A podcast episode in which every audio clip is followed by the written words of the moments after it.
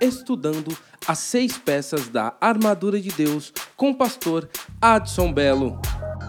Introdução, parte 2. Guerras espirituais não são vencidas com força, mas sim com informações. www.perguntaporquê.com.br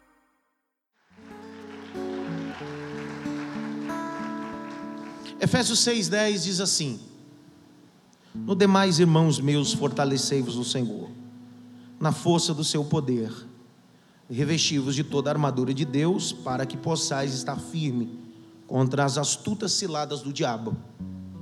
Porque não temos que lutar contra a carne, nem contra o sangue, mas sim contra principados. Eu queria que você repetisse após mim com muita veemência, grite bem alto assim: principados mais alto, principados.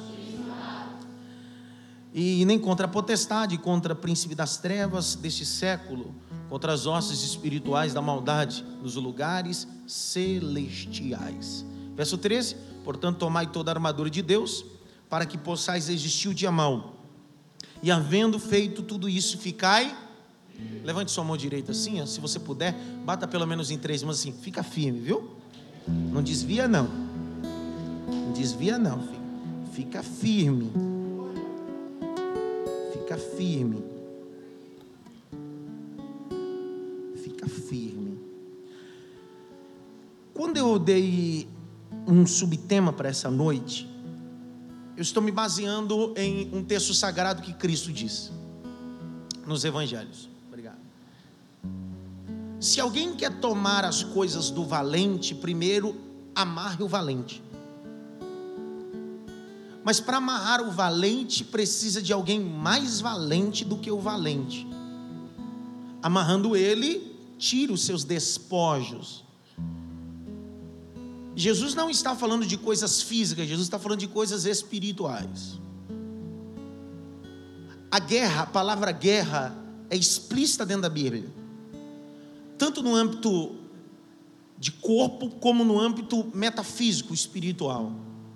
Quando você abre o texto sagrado no livro do Êxodo, capítulo de número 15, verso 3, diz assim: O Senhor é varão de guerra.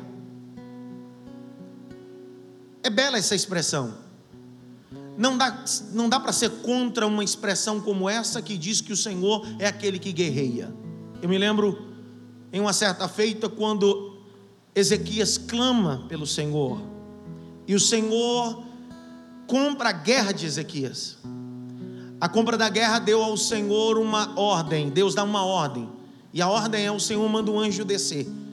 E naquela noite o Senhor enviou o seu anjo e feriu milhares dentro do exército do povo da Síria. Falar sobre guerra é entender que existem territórios, potestades, situações. Eu fico pensando que às vezes muitas pessoas não sabem nem o território que vivem, o que enfrentar, como batalhar. O texto que eu disse a vocês, Paulo está inserido dentro de um contexto territorial. Eu sei que o tempo que vivemos é muita gente que encontra demônio até no guarda-roupa, dentro do copo. Tem gente que encontra demônio em tudo que é lugar. Primazia que precisamos respeitar é que quando Jesus chega em Gadara, os demônios não querem habitar na cidade, eles querem habitar nas coisas ou nas pessoas ou em coisas vivas da cidade. Eles possuem. Outro dia eu disse aqui a diferença de opressão e possessão. Desde o início da criação, o diabo oprime, tenta oprimir as ideias, os propósitos, porque quando ele oprime, você abre. Quando você abre, ele deixa de oprimir e agora ele se apodera das suas faculdades mentais. Por isso que é uma grande confusão em nossa mente distinguir, separar entre quando o espírito me toma e quando o demônio possui a minha mente. Paulo vai dizer em Coríntios que quando eu estou cheio do espírito, eu não perco a consciência. Quando eu estou cheio do espírito, eu não perco a consciência. Vou repetir de novo. Quando eu estou cheio do Espírito, eu não perco a consciência. Então, esse negócio de dizer eu estou cheio do Espírito, mas não consigo me controlar e não sei o que eu disse, eu não sei o que eu faço, isso não é Espírito Santo. Porque é o único jeito de você ser tomado e ser roubado as suas faculdades mentais e não ter mais domínio é o demônio. Pastor, onde o senhor quer chegar? Volto a repetir o que eu disse semana passada. Eu sou do Ré, do Plé, do Can, do Flá, do Revácia, do Comunúbrias.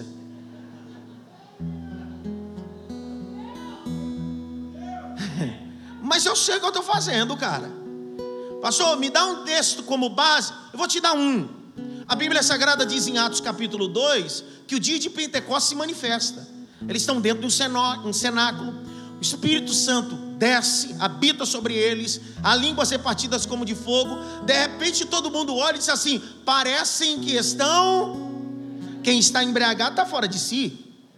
Quem está embriagado não domina as pernas, não tem direção. Mas de repente Pedro toma a palavra e diz assim: Ei, estou cheio, mas não estou fora de si. Estou cheio, mas não estou fora de si. Eu vou falar de novo. Estou cheio, mas não estou fora de si. Então, uma coisa que a gente precisa entender é que você estando cheio de Deus, você não fica fora de si. O Espírito Santo não.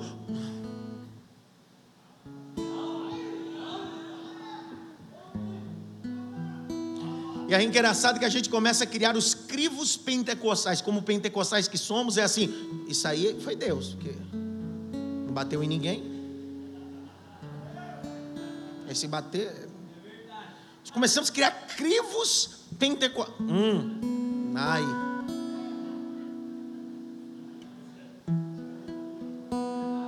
Sem contar, eu não, vou falar porque isso aqui vai criar problema. Não é o meu papel criar problema. Meu papel é só ler o texto sagrado. Às vezes é, é sem querer, sem maldade, mas é vicioso. Quando você vê os textos veterotestamentários, antiga aliança, você nunca vai ver um profeta dizendo assim, ó, como se tivesse possuído. Sabe? Não, não, não é, nunca é assim. A palavra profeta é nabi, porta-voz de Deus. A revelação vem, mas Deus fala aqui, fala aqui. Eu sei o que eu estou falando. Eu sei o recado. Agora esse negócio de assim, depois que entrega a revelação, minha paz vos deixo minhas paz vos dou. Não, querido. Não, você está de brincadeira. É o cuidado que precisamos ter quando falamos do campo espiritual. Nós mistificamos demais. Nós mistificamos demais as coisas. Eu não sou contra a Bíblia. A Bíblia diz em Atos 13 que havia na igreja de Antioquia mestres e profetas. Eu não posso ser contra. Existem profetas em nosso meio, profetas da palavra, profeta do louvor, profeta do sermão, profeta mesmo que rasga a capa do indivíduo, escancara e diz assim: você está fora da posição, pau quebra. Eu gosto desses profetas assim. Olha esses profetas aí. Eu vi você chorando na pia.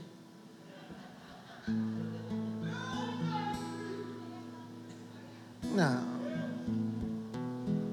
Sabe aquela madrugada que você não dormiu? Era bom que pegasse alguém que inverna, nem dorme, inverna. Assim, rapaz, faz anos que eu não perco uma noite de sono. Eu tenho problema, mas dormir, isso eu durmo, rapaz. Porque tem gente que nem problema tira o sono dele, é brincadeira. Onde eu quero chegar nisso aqui? Paulo está dentro de um contexto de uma cidade que ele precisa conhecer a geografia dela local, mas a geografia também espiritual. Lembra quando Jesus tem um encontro com os discípulos e Jesus pergunta aos discípulos assim: Que o povo diz quem eu sou? Aí eles dizem assim: Eles dizem que o Senhor é João Batista.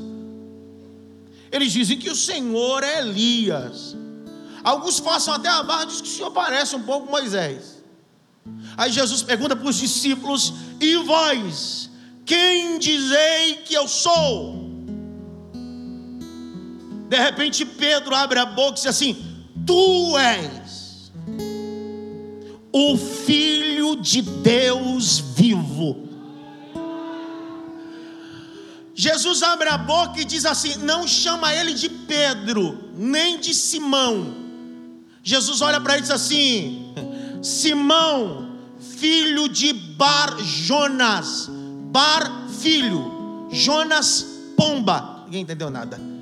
Jesus está dizendo: quem te revelou não foi a carne nem o sangue, mas o próprio Espírito de Deus.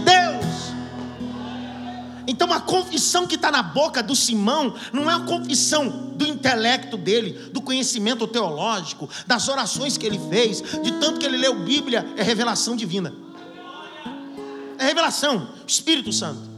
Aí Jesus olha para ele e diz assim: as portas do inferno não prevalecerão contra a igreja de Deus. Ele está parafraseando contextos. Quais são? Cidades. Grite bem alto: cidades. Mais alto: cidades. Toda grande cidade antiga era cercada, fortificada por muros. Jesus está dizendo: você tem chave, a chave está na tua mão, está na mão da igreja, que você representa a igreja, e as portas do inferno não vão prevalecer contra a minha igreja, não é denominação, é igreja espiritual. Porque uma Assembleia de Deus pode fechar, uma IMAF pode fechar, uma Batista pode fechar, uma Presbiteriana pode fechar, uma denominação pode fechar, mas a igreja espiritual, quem abriu não foi um homem. Vou falar de novo. A igreja espiritual, alguém morreu por ela, ressuscitou o terceiro dia, é Jesus Cristo, Ele está aqui essa noite. Então Jesus vai falar sobre guerras. Efésios vai dizer: tome cuidado, porque o diabo está na espreita para fazer cilada. Quando essa palavra paira na minha cabeça, cilada, eu lembro de um indivíduo, que era o rei da cilada, chamado o rei do cangaço, Lampião. A maioria das, como diz no Nordeste, as, in, as investidas de Lampião foi feita em ciladas. Tanto que até a, o final da sua vida era considerado o homem que mais fez cilada. Você já percebeu que alguém que faz uma cilada para te pegar, ou até numa brincadeira de esconde-esconde, você não vê, mas ele está te vendo. Significa que o diabo está escondido e o papel dele é que você não o veja.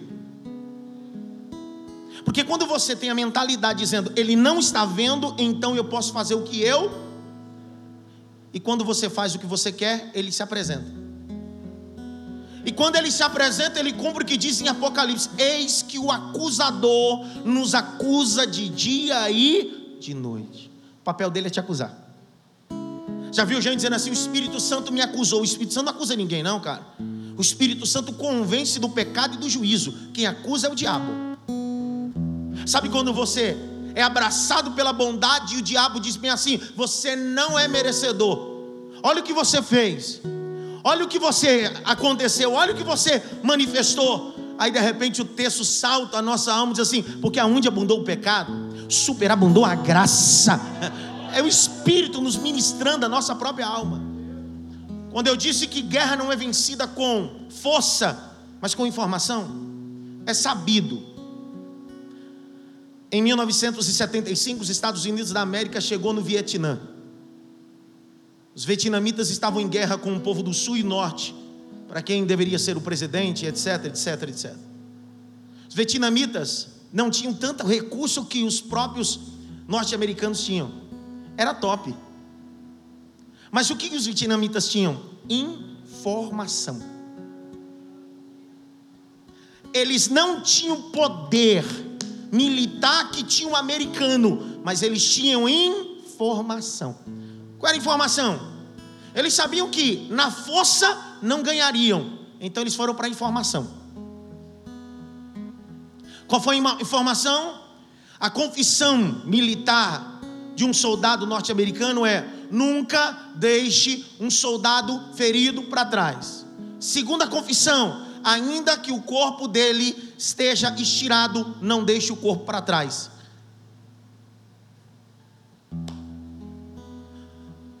Que, que os vietnamitas fizeram? Não vamos matá-los, vamos feri-los. Não mata, fere. Então eles cavam buracos. Dentro do buraco eles colocam bambu, Jennifer. Pedaço de toco com pontas. Para que os soldados, quando avancem contra o povo vietnamita, possam cair e não morram. Possam ser furados, machucados. Se machucar um, não machuca um, machuca dois. O exército norte-americano foi se enfraquecendo. E os vietnamitas ganhando. Sabe o que eu penso com isso? A mesma coisa acontece no campo espiritual. Guerra não se resolve com força, é com informação. Aonde o diabo age no teu bairro? Qual é a potestade que age no teu bairro? como o diabo estabeleceu o seu trono ali, como a Bíblia vai dizer que o trono do diabo estava em Éfeso. Está fazendo alegoria a uma potestade. Então precisa entender: abrir uma igreja é fácil, pregar é fácil. O difícil é entender que a minha guerra não é aqui, a minha guerra é aqui. Paulo vai dizer: a nossa luta não é contra a carne, nem contra o sangue, mas contra principados, potestade, Ossos da maldade. Quando Deus manda Moisés enviar 12 homens até a terra que manda leite e mel, está no capítulo 13 do livro de Números. Vamos lá comigo.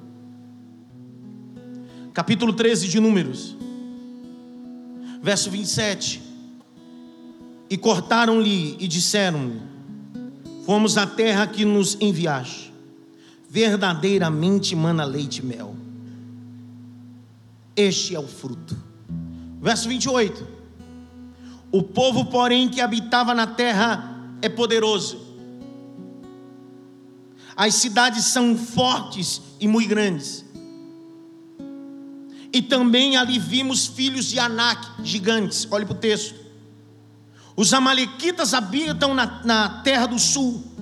Os Eteus e os Jebuseus e os Amorreus habitam nas montanhas. Os cananeus habitam o pé do mar e pela ribeira do Jordão. Agora olha a expressão, verso 30.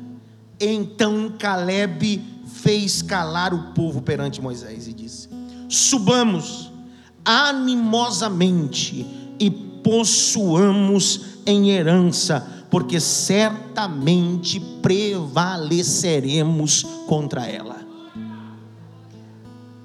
Não existe guerra sem informação. O que que Moisés está fazendo?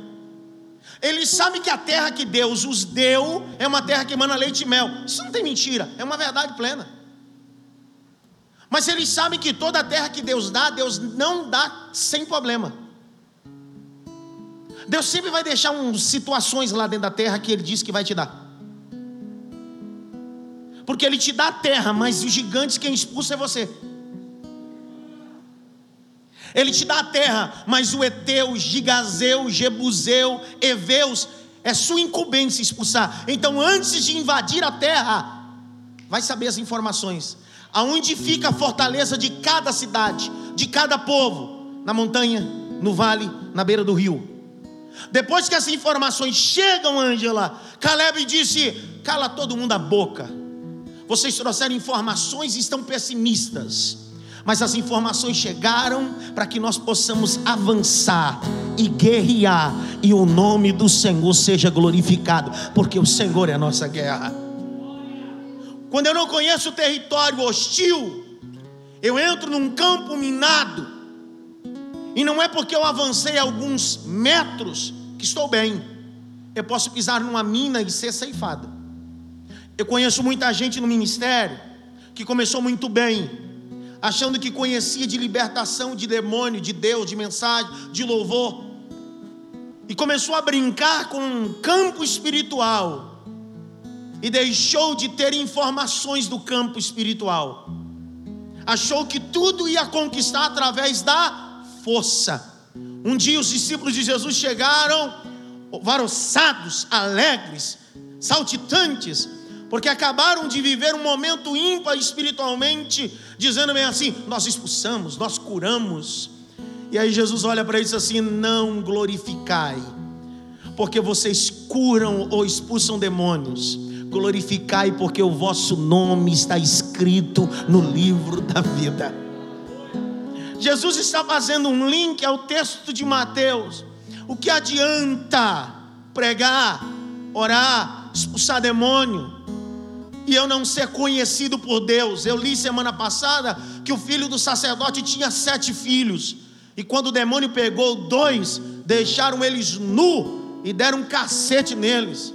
Você precisa entender que teu nome não pode estar escrito aqui no jornal da terra e no céu ninguém te conhecer. Então primeiro seja escrito no céu, no livro da vida, aonde todos os demônios vão te respeitar. O ministério de Jesus é marcado por território. Um dia Jesus chega em uma sinagoga. Abre comigo Marcos. Nós vamos dar muita Bíblia, vocês sabem disso. Marcos capítulo 1, verso 21. Jesus chega na sinagoga em Cafarnaum, entra no Shabat, no sábado, e ele está ensinando. 1,21 diz que ele ensina e todo mundo se, fica maravilhado. Verso 22, maravilhado porque ele ensinava como tendo autoridade. Grita bem alto, autoridade. A palavra autoridade aqui é equisose. Não é dunamis aqui. Existem duas palavras para autoridade no grego: equisose e dunamis. Dunamis, Deus deu à igreja, dinamite. Dunamis, a base dele está em Atos 1,8. Mas recebereis o poder, a virtude, dunamis. Mas o único que tem equisose, todo o poder, é Jesus. Então ele está pregando e nele tem equisose, todo poder. Então, quando ele fala, as pessoas são libertas. Ele não precisa de teatrinho, ele fala e as pessoas são libertas. Eu vou falar de novo. Ele não precisa de teatrinho, quando ele fala, as pessoas são livres de toda a casca de demônio. Mas aonde ele está? Pergunta para mim, onde ele está? Dentro de uma igreja, uma sinagoga judaica. Dentro de uma sinagoga só pode ter gente fiel, sim ou não? Mas tem demônio também.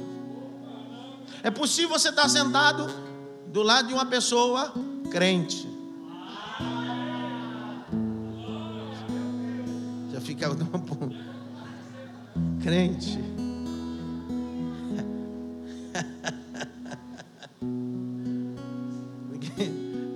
Teve jeito, sangue de Jesus tem poder, rapaz.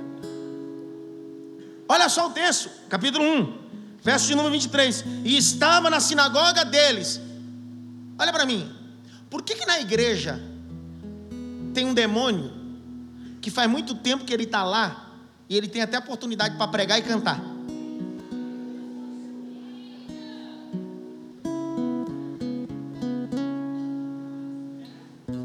Pergunta por quê? Pelo amor de Deus.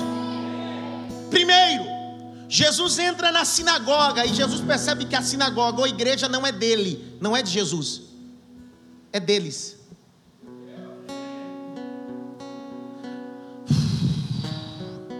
Dura coisa é quando o líder de uma igreja sobe em cima do púlpito e diz assim: Quem manda aqui sou eu. Quando o líder sobe em cima de um púlpito, até nos bastidores, e ele verbaliza dizendo que quem manda aqui sou eu, eu sou o dono da coisa, a partir daquele momento aquilo se tornou uma igreja, mas mudou de placa no mundo espiritual. Pergunta para mim: que placa é? Igreja de Laodiceia. Tem nome de igreja, mas o dono da igreja está do lado de fora, querendo entrar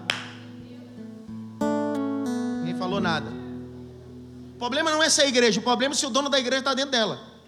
Vou falar de novo, tem quatro dormindo. O problema não é ter título de igreja, o problema é se o dono da igreja está dentro dela.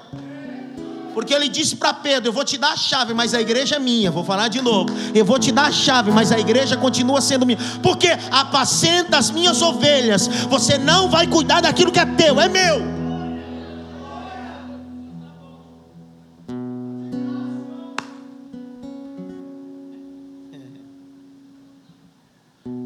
Falar outra coisa, cara. É, é que às vezes eu, eu... Denise, o grande problema nós é que o, o passar do tempo nós pegamos aquilo que é emprestado e tomamos posse daquilo que é nosso. Meu ministério, que ministério? olha aqui nos meus olhos, que ministério. Eu tenho ministério de jovem, eu tenho ministério da banda. Você tem ministério nenhum, rapaz. Você é só um vaso de barro. Se ele quiser te usar nas, dos jovens, ele te usa lá, mas quando ele quiser te arrancar, ele te arranca. Porque você não é, você está. Vou falar de novo, você não é, você está. Então hoje você está nesse lugar. Amanhã só ele sabe, porque ele pode te usar em outro lugar. Então não idealize uma coisa que Deus não te estabeleceu.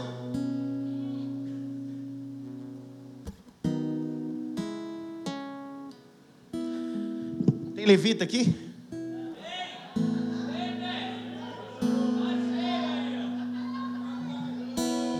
Levita?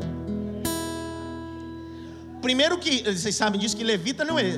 Na nova aliança, ele, ele, o ministério levítico acabou. Para ser levita, precisa ser da linhagem de Levi. Você já não pode ser levita, porque você não é da linhagem de Levi. Não. Não existe levita na nova aliança. Para de inventar. Não inventa. Aí mesmo assim, se você quiser forçar, forçar a barra, quiser forçar a barra mesmo, para que eu possa te chamar de levita, nós vamos ler Levítico, e aí a gente vai perceber que Levita, a última coisa que ele faz é cantar e tocar. Quando o povo trazia os sacrifícios, era para o levita que era trazido. Primeira coisa que o levita fazia era esquartejar o animal, açougueiro. Depois que ele esquartejava o animal, ele levava até o altar de holocausto. O que é isso? Senão cozinheiro. Depois que ele cozinhava, ele começava a oferecer a fumaça, se isso não é garçom.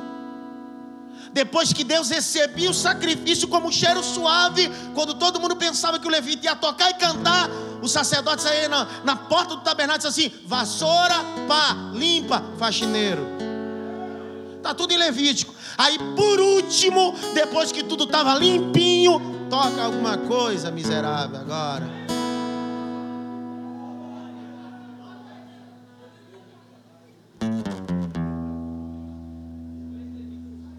Dá um toque pelo menos em três, assim, você é levita, filho?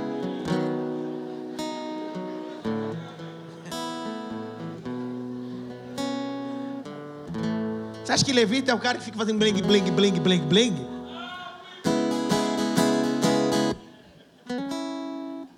Não, não.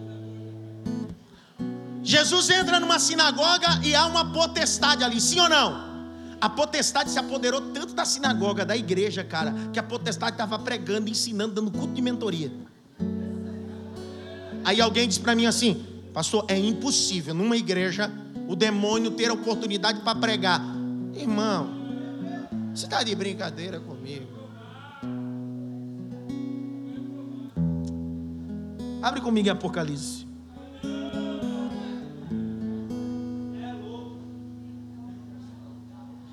Apocalipse, capítulo 2. Eu vou só ler. Será que é possível dentro de uma igreja o demônio estar e o demônio ainda profetiza e ensina teologia? Tem um seminário. É, tem um seminário de teologia. É profetista e teologia ainda. O cão, o cão está teólogo agora. Demon, demonologia. Capítulo 2. Olha o que aconteceu na igreja, é na igreja de Tiatira. Capítulo 2, verso 18. E o anjo da igreja que está em Tiatira hum, escreve: Isso diz o filho de Deus, o que tem seus olhos como chama de fogo, seus pés semelhante ao latão reluzente. Eu conheço as tuas obras, viu, igreja? A tua caridade, o teu serviço, a tua fé, a tua paciência. E que tu, as tuas últimas obras são melhores do que as primeiras. Mas tenho contra ti que tolera Jezabel, mulher que se diz profetiza, se tolera, é porque dá oportunidade. Ninguém falou nada.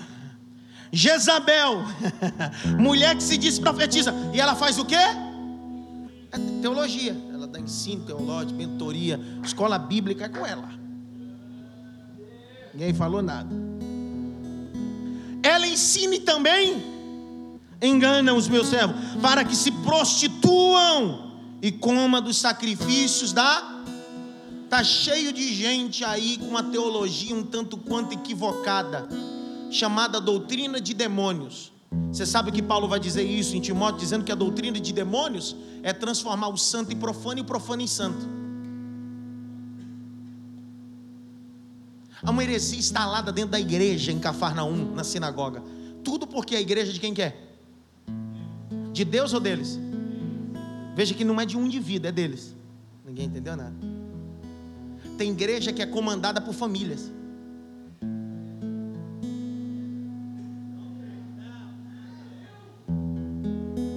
Quando eu comecei essa igreja, tinha só duas famílias. Era engraçado, cara. Só era duas famílias no culto. Era cinco de uma e sete da outra, né? Tinha doze pessoas. Durante a semana, se eles brigassem, no domingo, era eu, a Alba e a Jaque. Cadê Jaque? Não era Jaque? Jaque ficava na porta, ficava só nós três. Por quê? Porque eles brigaram. Eram duas famílias. Deixa eu falar uma coisa para você. A igreja não tem dono na terra. O dono da igreja está sentado no trono. Vou falar de novo. Não tome posse daquilo que não é seu. Tá? Um departamento da igreja não é sua propriedade, você não é dono de nada, você não morreu, você não morreu e não ressuscitou ao terceiro dia. Então, por favor, só administre, só cuide, porque o dono, aquele que recebe glória e adoração, é Jesus Cristo. Você sabia que em Êxodo, Êxodo, Gênesis 38, vai contar a história de um patriarca chamado Judá. Ele tem três filhos: Er, Onã e Selá. Grita bem alto, vai. Er, Onã e Selá. Abra a boca, vai mais alto, vai. É, Onã, Selá. Abra a boca mais alto, vai. É, Onã, Selá.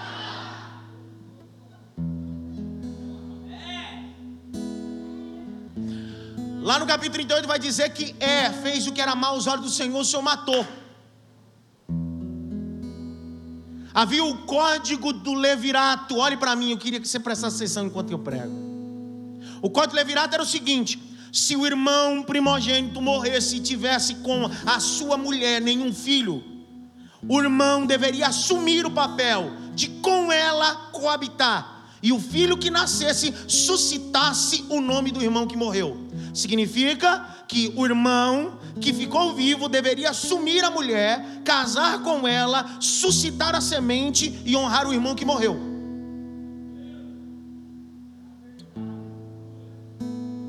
Bi... Eu não vou, eu não vou fazer nenhum, eu vou direto, do jeito que está escrito lá. Não, eu não suportar, ninguém vai suportar. Ninguém aguenta?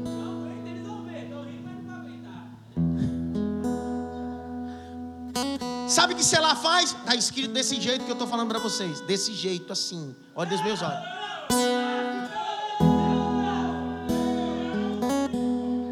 Está escrito desse jeitinho que eu estou falando aqui. E então com ela ele deitava.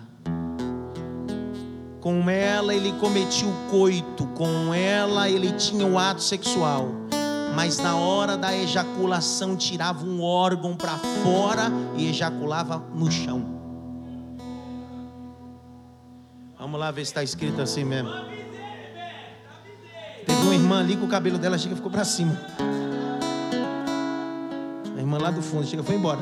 Fica aí, irmã. A irmã foi embora, cara.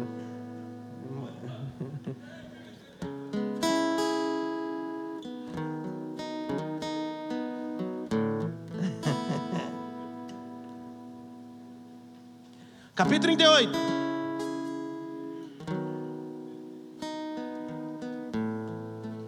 Verso 6: E Judá, pois, tomou uma mulher para Er, seu filho primogênito, e seu nome era Tamar. Er, porém, o primogênito de Judá, e era mau aos olhos do Senhor, porque o Senhor matou. Olha o verso 8. E então Onã, desculpa, é Onã, entra a mulher do seu irmão, deita-se com ela, casa-te com ela, suscita a semente do teu irmão. Ele está dizendo: suscita o levirato, deita com ela, Se o menino nascer, é o nome do teu irmão que vai ser honrado, não é teu nome, não. Você não vai receber honra, não. Você não vai receber aplauso, não. O que vai receber aplauso é o teu irmão que morreu.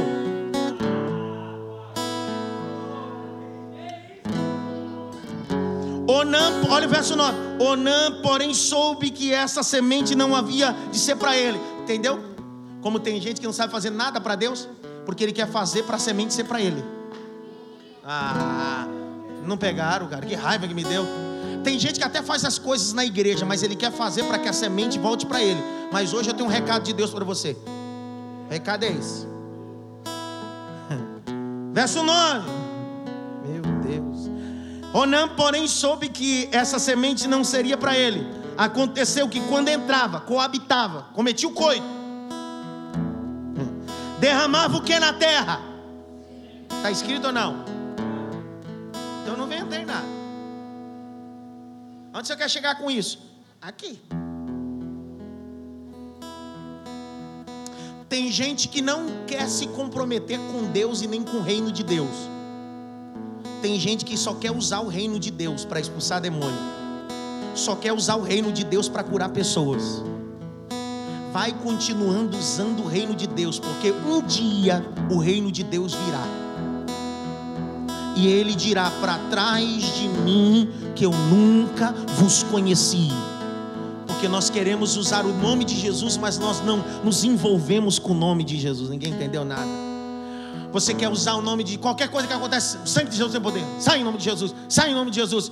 Vai sair de tudo que é lugar, só não sai da nossa vida.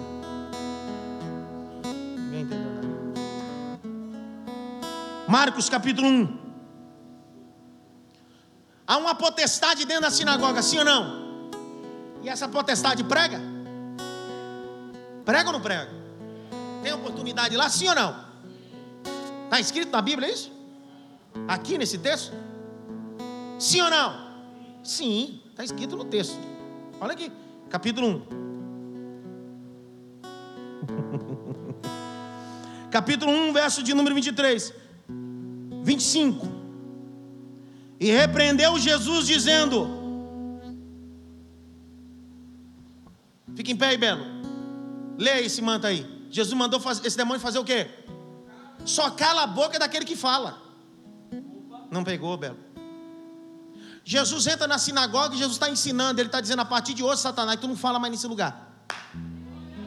Não vou falar de novo. Jesus entrou na sinagoga e está dizendo: a partir de hoje tu não abre mais a boca, a partir de hoje tu não dá direção, porque a partir de hoje a voz sou eu, eu sou a voz. Escute essa palavra desse pregador que tenta às vezes ser profeta. Na tua casa o diabo a partir de hoje fecha a boca. Na tua história, a partir de hoje, o diabo fecha a boca. A partir de hoje, quem vai falar na tua história é Jesus Cristo. Ele é o brado de vitória.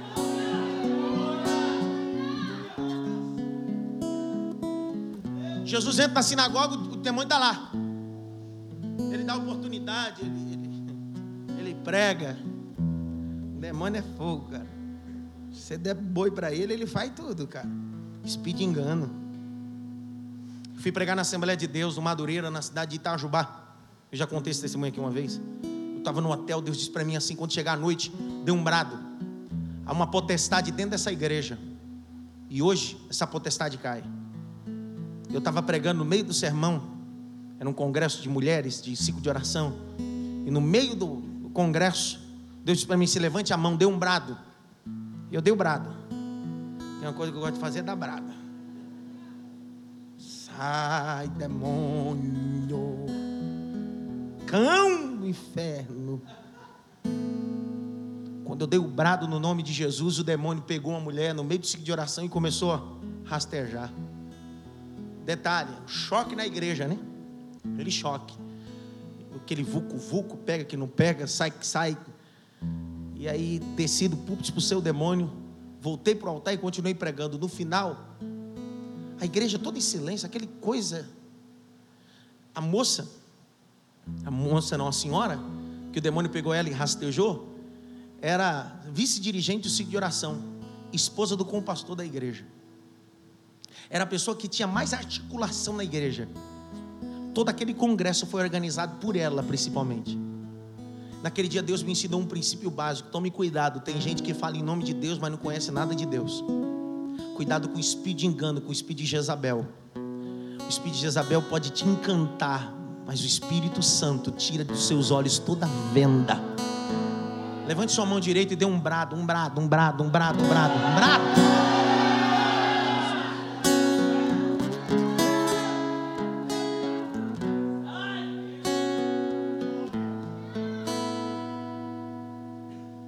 Havia um espírito ali, dentro daquela sinagoga, há um diálogo ali inicial. Eu me lembro de Marcos também, vamos lá para outro texto. Marcos capítulo 5, olha só que coisa deliciosa. Marcos 5. Outro demônio. Eu estou falando sobre guerras não são vencidas com forças, são vencidas com informações. Se informa primeiro para ver se isso tem procedência. Você compra um carro, nem ora pelo carro, nem abençoa o carro, não joga óleo não. Abençoa. Compra uma casa, não abençoa a casa. Quanta coisa pode ter acontecido nesse ambiente? Consagre esse ambiente. Pergunta por quê? Todas as vezes que Abraão passava por um novo lugar, ele levantava um altar a Deus. Então, tudo que você comprar, abençoe. Paulo vai dizer em Coríntios sobre as compras. Já leu lá ou não? Paulo dizendo sobre as compras, coisas que você compra que podem ter sido consagradas a demônios. Está no capítulo 10, isso. E Paulo vai dizer assim: por quando se orarmos e santificarmos. Eu preciso estabelecer princípios. Então hoje, se você não fez ainda, quando está no teu carro, abençoe o teu carro. Quando chegar em casa, Abençoe o ambiente onde você mora. Você muda de casa e não sabe o que aconteceu naquela casa. Abençoe o lar onde você mora. Erga um altar espiritual e diga: aqui habita a santidade de Deus. Aqui habita a santidade de Deus. Sabe, no capítulo 35 do Gênesis, quando Jacó, que é Israel, ele vai voltar para o lugar que o Senhor havia marcado a vida dele, ele dá um brado e diz assim: Me trazei todos os ídolos e pendentes móveis que vocês encontraram e escondem. Tá, Jacó está dizendo: Vamos parar de mandinga escondida. Vamos parar de coisas patuar dentro de casa. Vamos estabelecer um trono de adoração ao nosso Deus. Ele é o único Deus. Levante a mão direita assim. Bata pelo menos em três mãos assim: A tua casa habita Deus.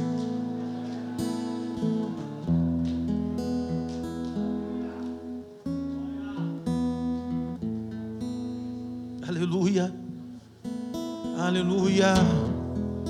Aleluia. Chora magarashura macandaragai. Labracalamancho reminaragai. Glória.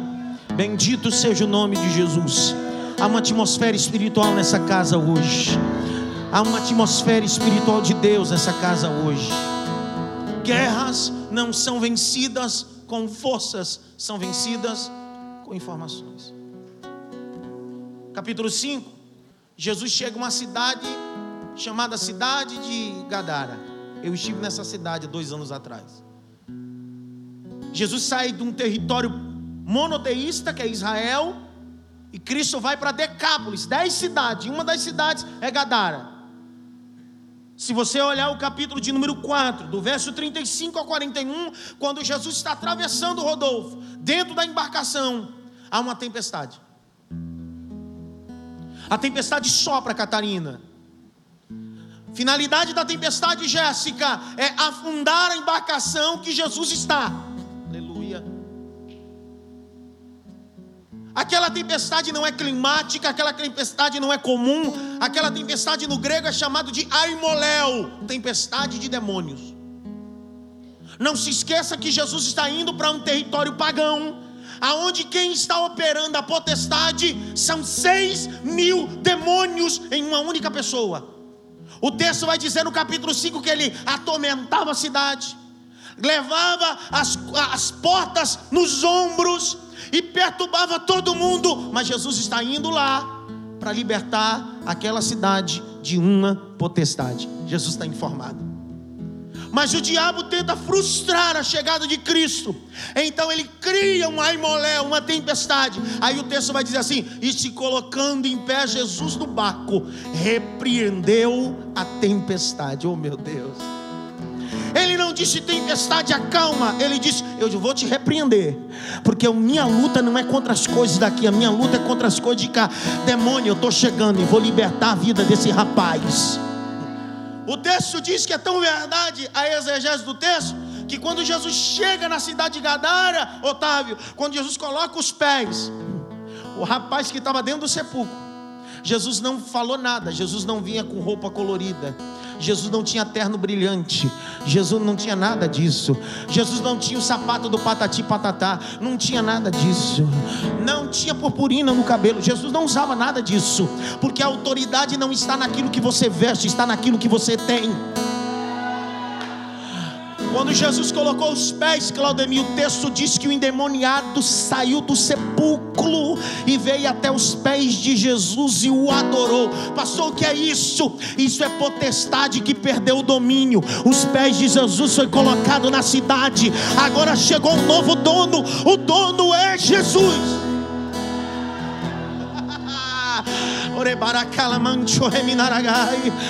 Aquela potestade estava impeirando Gadara, mas quando Jesus colocou os pés, disse: Eu estou trazendo libertação, eu estou trazendo libertação. Levante a mão direita, abra a boca, diga glória, tem libertação na casa.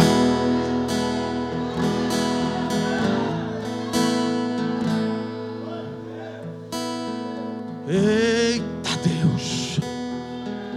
guerras não são vencidas com força guerras são vencidas com informação. Jesus disse: essa casca de demônio.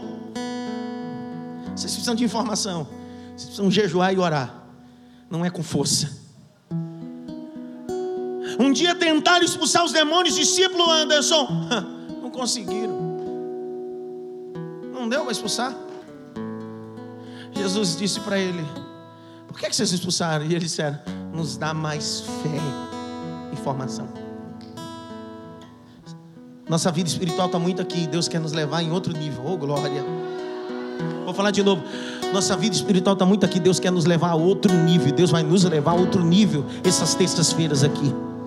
Tua guerra não são contra partidos políticos em nossa nação, PT, PT do B, PMDB, PSDB. Sua luta não são contra a CUT, não é contra o Lula, nem contra o Temer, nem contra o Serra. Você está lutando as guerras comuns. A tua guerra não é aqui na terra, a tua guerra é nas regiões celestiais. E lá você precisa ter uma vida de oração. Guerras não são vencidas com força, são vencidas com como? Pastor amigo meu, presidente das Assembleias de Deus em Madureira, lá em Itajubá, pastor Márcio. Ele pastoreou a igreja lá em Sucre, na Bolívia. Sete anos consecutivos. Os primeiros três, quatro anos ele não ganhou uma, uma sequer alma. Uma sequer alma, Jesus. Ele, a esposa, os filhos, pregando todo dia. Em Sucre existem dois, duas entidades, dois segmentos religiosos importantes. Primeiro é a Pachamama, a deusa da terra, que todos os anos eles sacrificam animais e alguns, na calada da noite, sacrificam até crianças na terra, no meio das montanhas. Depois você pode pesquisar do que eu estou falando. Pachamama, em Sucre. Segundo Deus que eles adoram ali é o Deus negro. É uma estátua como se fosse a estátua do Cristo Redentor no Rio de Janeiro, braços abertos. E Sucre, geograficamente, fica dentro de um vale e muitas montanhas. E essa estátua fica em uma das montanhas. Depois de três, quatro anos pregando e nada, não acontecia nada, ninguém se convertia. Um dia, pastor Márcio acordou chateado. Que tem dia que você acorda chateado, para não dizer indignado. E é normal. Porque quando você acorda chateado e indignado, você provoca o mundo espiritual. Pergunta por quê? O céu é tomado Céu move. Ele subiu para a laje da casa dele, ficava no centro de Sucre, Ângela. Ele começou na, na laje mesmo, gritar, igual maluco. Porque quando você está chateado, você faz umas coisas que nem Deus. Meu Deus, está doido mesmo. Ele começou a gritar: Deus, Pai. De repente, no meio dos gritos, do choro, do gemido dele, em cima daquela laje, Deus falou com ele e disse: Márcio. Ele disse: Sim, Senhor. Olha para trás, olha para o Deus negro. E quando ele virou, ele estava de costas para a estátua que é iluminada durante a noite. Quando ele olha, no braço direito da estátua havia um demônio sentado, enorme. E o demônio fazia um movimento com a vara assim, ó, como se estivesse regendo uma orquestra. Márcio perguntou: Deus, o que é isso? Deus disse para ele: Faz quatro anos que você chegou aqui e você não percebeu que o que rege essa cidade é essa potestade. Mas porque hoje você se posicionou, eu derrubo essa potestade e essa cidade vai se curvar ao meu nome, o nome de Jesus.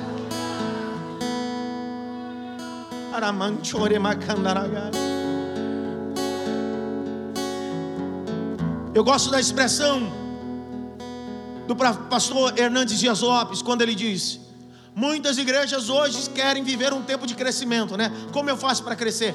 Todos que eu vou citar aqui não tenho nada contra. Nada contra. Não. Nós temos aqui o Aviva lá na nossa igreja. Mas quem sabe você pode levar o Aviva lá para sua comunidade, igreja, assembleia. Levar o MDA do pastor Ebiúber, pode levar o M12, pode levar o G12, o 74, 318 sei lá, leva o método que você quiser. Aí você leva na esperança, Daniel, agora vai. Vai um segredo para você: Deus não unge métodos, Deus unge pessoas. Entenderam nada? Não adianta ter um método legal se o indivíduo que executa o método não for ungido por Deus. Querido, se você for ungido e tiver unção de Deus, você não precisa de método algum. Se você for para o deserto, igual João Batista, e começar a pregar, ainda que você não tenha terno, só roupa de camelo, e o seu sermão não for de alta ajuda, for exortativo, o povo sai da cidade para te ouvir, porque Deus não unge métodos, Deus unge pessoas. Não adianta pegar coisinha, eu vou fazer um método, como crescer. O problema nosso é que a gente está fazendo da igreja empresa. Ninguém entendeu nada. Aprenda a crescer com o pastor Edson Velo. É, outro dia eu vi na internet o cara dizendo: ah, Quer ver a sua igreja crescer? Quer ver a sua igreja crescer? Me chame. Com o curso que eu vou dar em menos de 30 dias, sua igreja vai crescer. Eu disse: Crentes, padre. Ele não leu esse texto que eu vou ler agora. Ele quer ser uma coisa que ele nunca vai ser. O que, pastor? Quem cresce, quem faz crescer a igreja é Deus. Aleluia. Atos capítulo 2, 46 e 47. Eu vou ler com força para ver se você acorda e dá um glória a Deus. Atos 2, 46 e 47. E perseverando unânimes, todos os dias no templo, partindo pão em casa, comiam juntos com alegria e singeleza de coração Olha o verso 47. Louvando a Deus e caindo na graça de todo o povo, e todos os dias,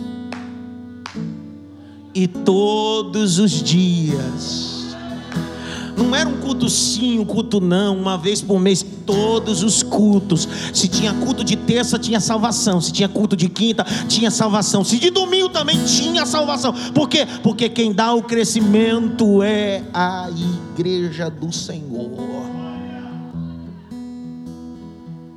Jesus entra. E o que Jesus está nos ensinando é: guerras não são vencidas com força, são vencidas com?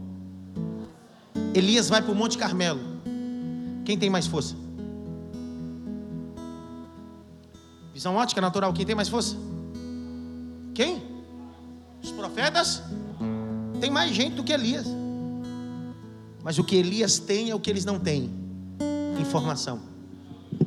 Qual a informação que ele tem? O Deus que ele serve responde com fogo. Elias é tão despojado, diz assim: começa aí. Se retalha, se corta, clama, vai. E perto do meio-dia não acontecia. Elias disse assim: deixa comigo agora. Eu não tenho força, mas tenho. Eu tenho informação.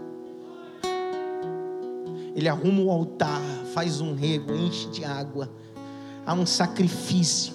Ele coloca água em cima da madeira e de repente ele levanta a voz assim: Senhor, ouve-me. E me responde. Quando ele está acabando de falar, me responde. Porque guerra não é força, guerra é informação. Quais são as guerras espirituais que você está vivendo na tua vida, na tua família? Não é força, não é discutindo, não é no braço. Não se esqueça que os demônios não têm corpo físico, é espiritual, não vai adianta, adiantar brigar. Suas armas são espirituais.